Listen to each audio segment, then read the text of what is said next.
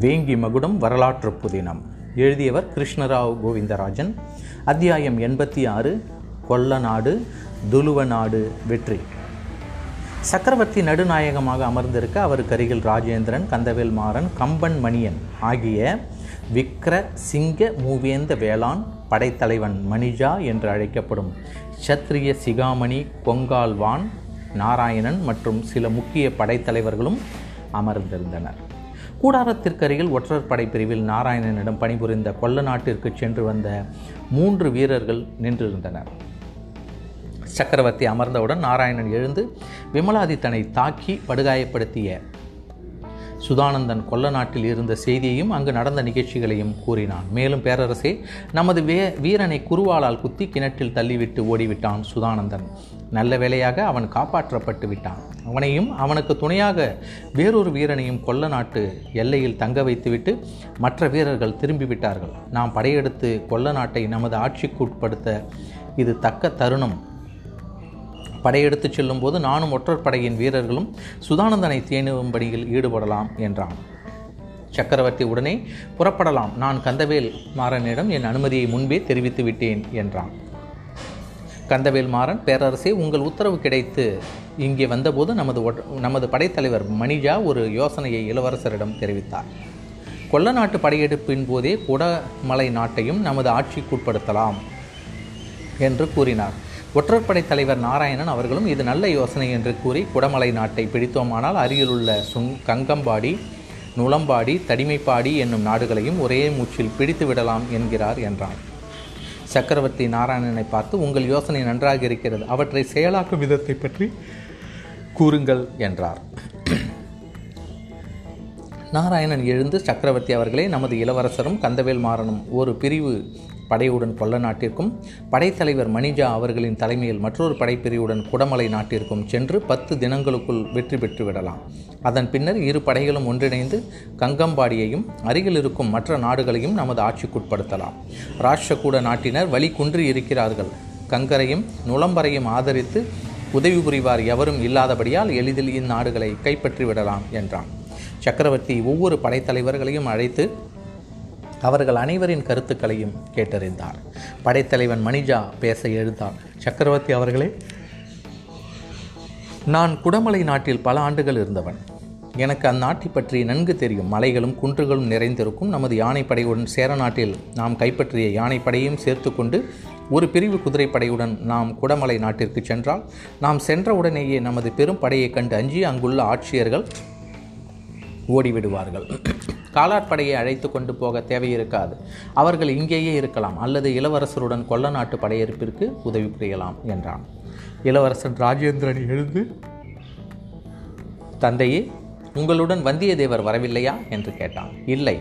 அவர் பாண்டிய நாட்டு நிர்வாகப் பணி காரணமாக மதுரையிலேயே இருக்கும்படி ஆகிவிட்டது என்றான். மேலும் சில நாழிகைகள் ஆலோசனை செய்து இறுதியாக இளவரசன் கந்தவேல் மாறன் தலைமையில் ஒரு படைப்பிரிவு கொல்ல நாட்டிற்கும் மணிஜா மற்றும் சேரநாட்டு படைத்தலைவராக இருந்த கோபாலவர்மன் மற்றும் நாராயணனுடன் குடமலை நாட்டிற்கு வேறு ஒரு படைப்பிரிவும் செல்வது என்று முடிவு செய்யப்பட்டது. மறுநாள் அதிகாலை நேரத்தில் இரண்டு பிரிவு படைகளும் கிளம்ப தயாராகின அவர்களை வாழ்த்தி வழி அனுப்ப சிறப்பு ஏற்பாடுகள் செய்யப்பட்டன. சக்கரவர்த்தி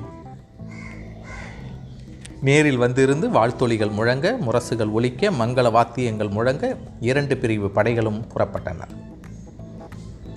இளவரசன் ராஜேந்திரனும் கந்தவேல் மாறனும் தலைமை தாங்கி வருவதை அறிந்த கொல்ல நாட்டு அரசன் சூரியவர்மன் அரண்மனை விட்டு வெளியேறி ஓடிவிட்டான். எந்தவிதமான எதிர்பா எதிர்ப்பும் காட்டாமல் கொல்ல நாட்டு அரசாட்சியை ஒப்படைத்தனர் கொல்ல நாட்டு மக்கள். அரசு நிர்வாகத்தை கவனிக்க தகுந்த ஏற்பாடுகளை செய்த பின் கந்தவேல் மாறன் இளவரசனிடம் இளவரசே நமது படைத்தலைவர் மணிஜா அவர்களுக்கு குடமலை நாட்டை வெல்வதற்கு மேலும் பல நாட்களாகும். அவருக்கு தகுந்த அவகாசம் கிடைக்கும் பொருட்டு நாம் அருகில் உள்ள துலுவ நாட்டையும் கொங்கண நாட்டையும் கைப்பற்றுவோம். அதன் பிறகு குடமலை நாட்டை அடைந்து கங்கப்பாடி நாட்டை அடையலாம் என்றான். கந்தவேல் மாறனின் வார்த்தைகள் இளவரசன் ராஜேந்திரனுக்கு சரியாகப்பட்டதால் தங்கள் படைகளை மேலும் வடதிசையில் செலுத்தி துலுவ நாடு கொங்கண நாடு களிறு மலையம் போன்ற சிற்றரசுகளை வென்று சோழ நாட்டுக்குட்படுத்தப்பட்டு குடமலை நாட்டை அடைய பத்து தினங்கள் மேலாகிவிட்டது. ராஜராஜ சோழ சக்கரவர்த்தியின் திக் விஜயத்தில் சோழர் படைக்கு தலைமை வகித்து அப்போர்களை நடத்தியவன் ராஜராஜ சோழன் புதல்வனாகிய முதல் ராஜேந்திர சோழனே ஆவான்.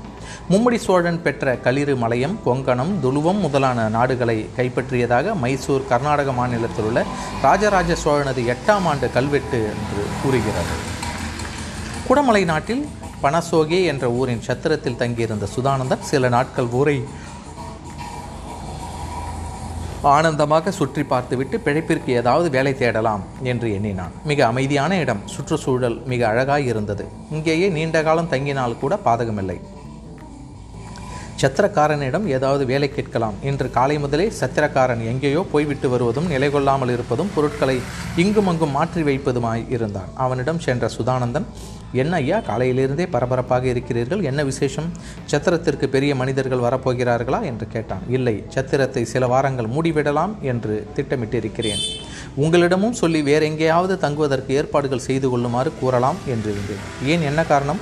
உங்களுக்கு விவரம் தெரியாதா? சோழர்கள் இந்த குடமலை நாட்டிற்கு படையெடுத்து வருவதாக மக்கள் பேசிக்கொண்டிருக்கிறார்கள் ஊர்காவலனிடம் கேட்டதற்கும் அவனும் அப்படித்தான் கூறுகிறான். நான் இங்கேயே மேலும் சில தினங்கள் இருக்கலாம் என்று எண்ணியிருந்தேன். ஆனால் போர் நடக்கும்போது இங்கு இருப்பது நல்லதல்ல. நான் என் சொந்த நாட்டிற்கே செல்லுகிறேன் என்று கூறிய சுதானந்தன் தன் உடைமைகளை மூட்டை கட்டி சத்திரக்காரனுக்கு கொடுக்க வேண்டிய பொற்காசுகளை கொடுத்து விடைபெற்றான் சத்திரக்காரன் தன்னையும் தன் குதிரையையும் இத்தனை நாட்களாக நன்றாக பராமரித்து வந்திருந்தான். குதிரையையும் நன்றாக கவனித்ததால் நீண்ட தூர பயணத்திற்கு தயாராக இருந்தது. தன் உடைமைகளுடன் குதிரையின் மேலேறி அந்நகரை விட்டு வெளியே வந்தவன் மேலும் சில வழிப்போக்கர்களிடம் சோழர்களின் படையெடுப்பை பற்றி கேட்டறிந்து கொண்டான். சற்று தூரம் சென்ற பிறகு ஒரு குளக்கரை மண்டபத்தில் அமர்ந்து தீவிரமாக யோசனையில் இறங்கினான். அடுத்து எங்கே செல்ல வேண்டும்? என்ற சிந்தனைதான் முதலில் அவனுக்கு தோன்றியது.